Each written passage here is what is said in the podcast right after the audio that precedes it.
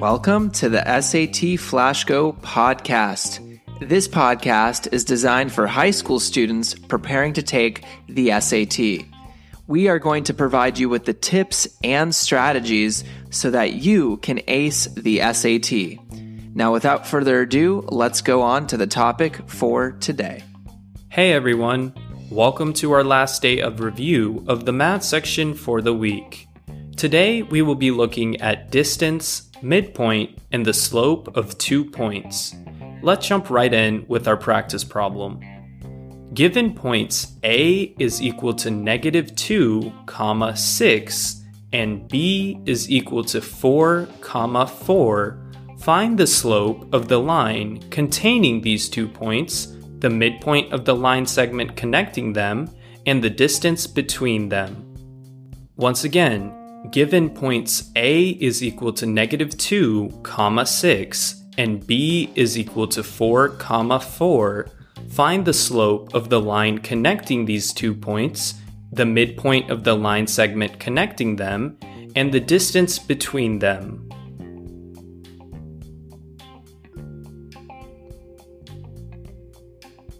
Alright, let's start with calculating the slope of the points A and B which can be found through calculating the change in y divided by the change in x, which is also known as the rise over run. Since our y value for point A is 6 and our y value for point B is 4, the change in y is negative 2, which we calculated by subtracting 6 from 4.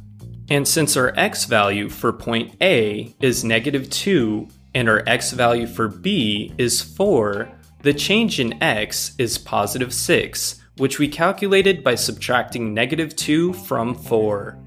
Our change in y over change in x is then negative 2 over 6, or negative 2 6, which simplifies to our final answer for the slope being negative 1 over 3, or negative 1 third. To find the midpoint, we only need to find the average x value and the average y value, since our x values were again negative 2 and 4, the average x value is 1, or the value found directly between both of these numbers. And since our average y values were 6 and 4, the average y value is 5, or again, the value found directly between both of these numbers. Therefore, our midpoint can be found at the point 1, comma 5. Finally, to find the distance between points A and B, we could use the distance formula, but an easier method to remember is to set the length AB as the hypotenuse of a right triangle and use the Pythagorean theorem to find this side length. In this method, we set the legs of our right triangle in the x and y directions. Their lengths will just be the magnitude of the change in x and the change in y we previously calculated for the slope, which works out nicely here.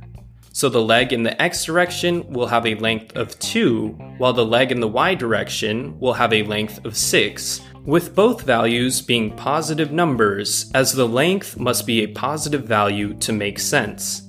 Using the Pythagorean theorem, then, or a squared plus b squared is equal to c squared, we plug in our lengths of our legs in for a and b and find that c squared is then equal to 2 squared plus 6 squared.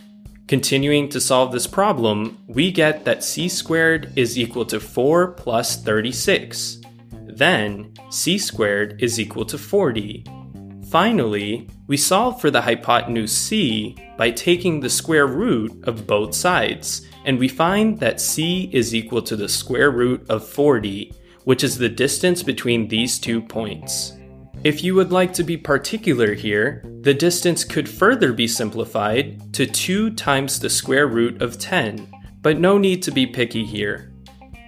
Alright, everybody, Great job working through this week of review of previous math section topics. I hope you all have an amazing weekend, and I hope to see you all next week for some more great review with SAT Flash Go. Take care, team. This episode of the SAT Flash Go podcast is powered by Ivy Experience, an educational company. Ivy Experience provides students SAT and ACT test preparation, college application and essay coaching, academic advising, and more. Ivy Experience helps students succeed in a world where college admissions are more competitive than ever. Please check out ivyexperience.com to learn more about this great service. Now, guys, I hope you enjoyed the episode for today on the SAT Flash Go podcast, and we'll see you on the next one.